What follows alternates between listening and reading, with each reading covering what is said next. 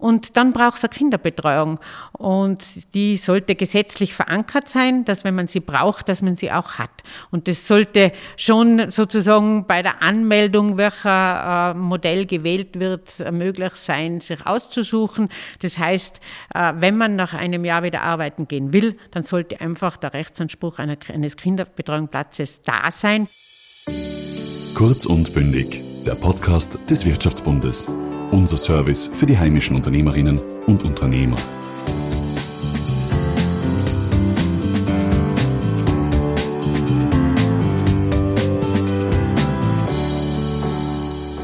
Viel zu oft müssen Frauen noch alleine den Spagat zwischen Beruf, Haushalt und Kinderbetreuung schaffen. Eine Herausforderung, welche die Corona-Krise verschärft hat.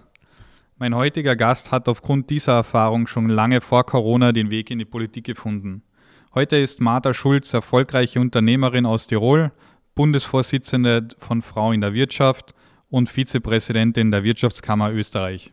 Mit ihr spreche ich über ihren Weg als Mutter, Unternehmerin und Politikerin. Mein Name ist Valentin Petritsch und herzlich willkommen zu Kurz und Bündig. Liebe Martha, vielen Dank, dass du heute bei uns bist. Ja, danke für die Einladung. Freut mich sehr, dass wir heute mal ein bisschen plaudern können. Du bist ja durch eine persönliche Erfahrung in deiner Heimat Tirol in die Politik gekommen. Was genau war damals der ausschlaggebende Grund, dich in der Interessensvertretung zu engagieren? Ja, ich war sozusagen Jungunternehmerin oder war ganz neu im Unternehmen meiner Eltern, habe dort äh, das Incoming-Reisebüro gerade übernommen gehabt und bin Mutter geworden und habe eigentlich keine Kinderbetreuung gehabt, dass es möglich war, dass ich ganztägig und natürlich, was im Tourismus ist, auch mal übers Wochenende arbeiten konnte. Und da haben wir dann einfach versucht, dass wir hier Veränderungen einleiten können, auch im Kinderbetreuungsgesetz.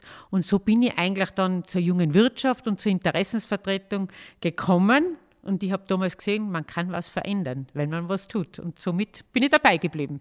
Durch die Corona-Krise wurde ja vielen Österreicherinnen und Österreichern bewusst, wie wichtig eine gute und flächendeckende Kinderbetreuung ist.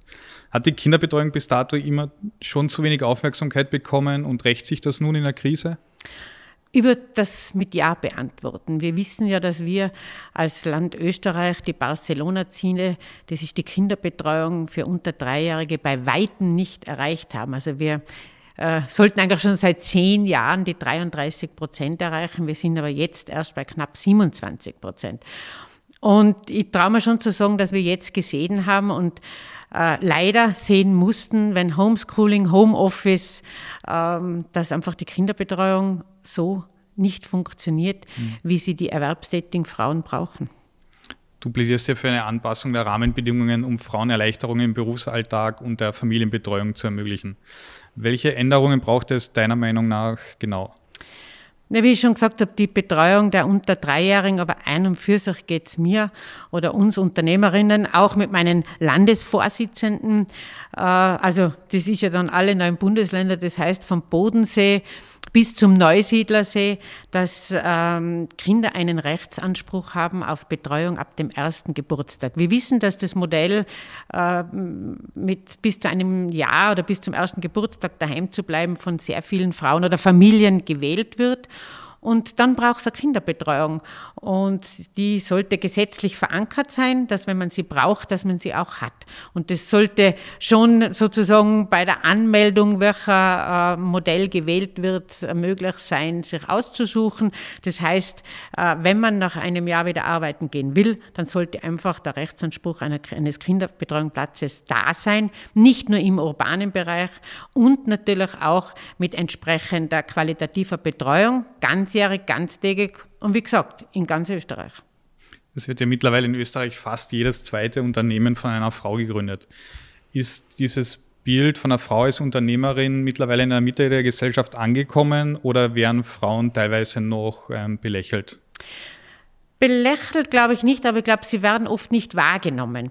Ich habe immer den Eindruck, wenn man sagt, jedes zweite Unternehmen wird von einer Frau gegründet und jedes dritte Unternehmen wird von einer Frau geführt. Das ist, das Das wird oft nicht wahrgenommen. Das hängt wahrscheinlich daran, dass wir, dass die Frauen einfach zu beschäftigt sind, immer noch mit der Familienarbeit, wo wir auch wissen nach einer Befragung, dass noch zwei Drittel der Familienarbeit zu 100 Prozent von den Frauen erledigt wird.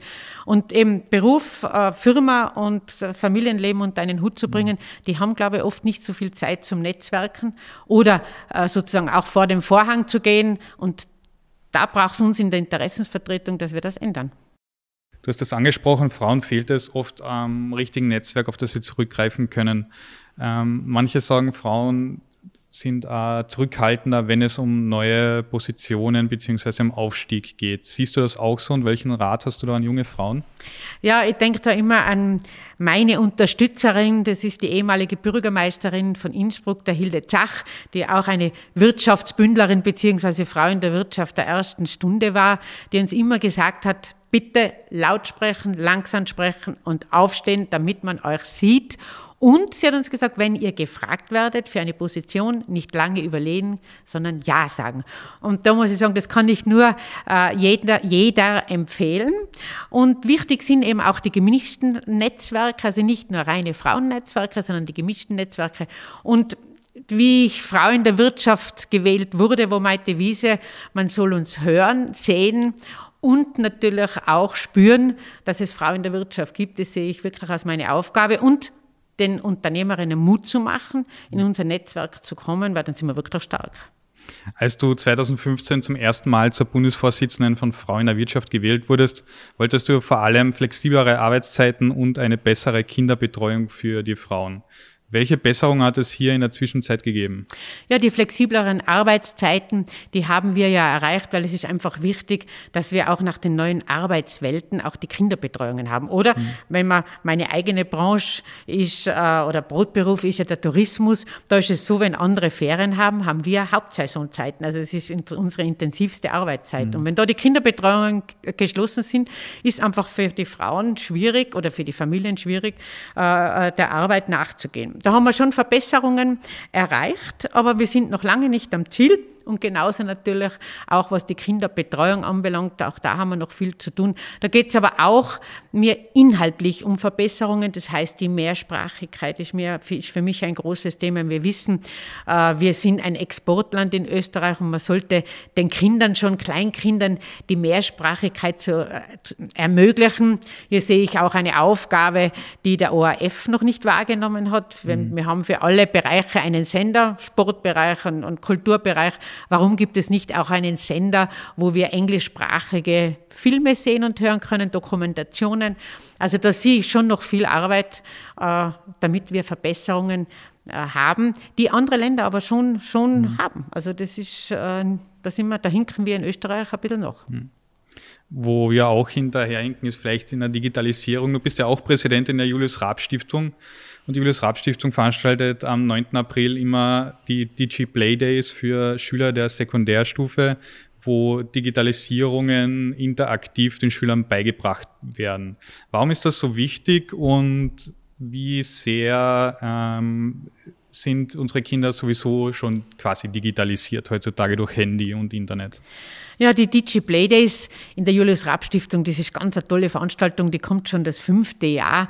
Ich war letztes Jahr, konnten wir live dabei sein. Es war echt spannend. Also hunderte von Kindern im Volksschulalter, Hauptschulalter, die sich begeistert haben mit, äh, mit den virtuellen Brillen, mit den verschiedensten Möglichkeiten, die dargeboten sind. Und ich glaube, das ist einfach auch die Zukunft. Und unsere Kinder sind schon sehr digitalisiert. Wenn ihr meine kleine Enkelin denkt, die ist zwei Jahre, also die weiß schon mit dem Handy umzugehen, die weiß, wie man wischt, wie sie, ähm, sie hat jetzt die Frage gestellt, zu mir hat sie gesagt, Oma, YouTube, ich wusste nicht, was das ist, das ist YouTube, weil da sind die Kinderlieder drauf.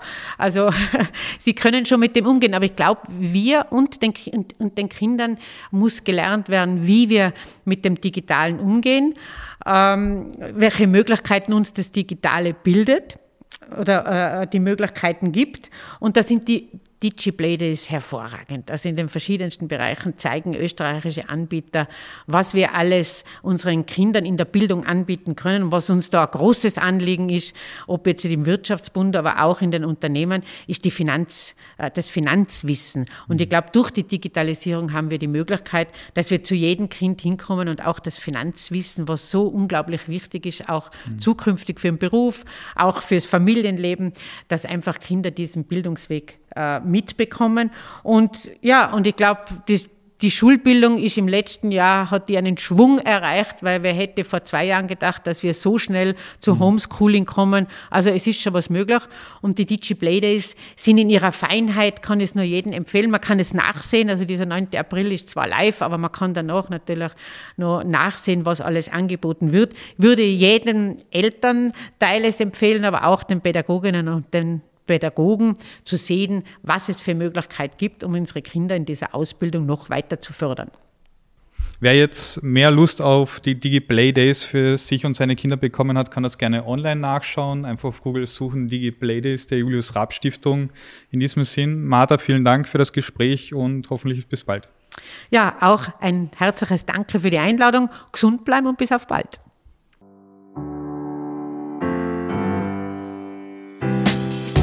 Kurz und bündig. Dieser Podcast wurde Ihnen präsentiert vom Wirtschaftsbund.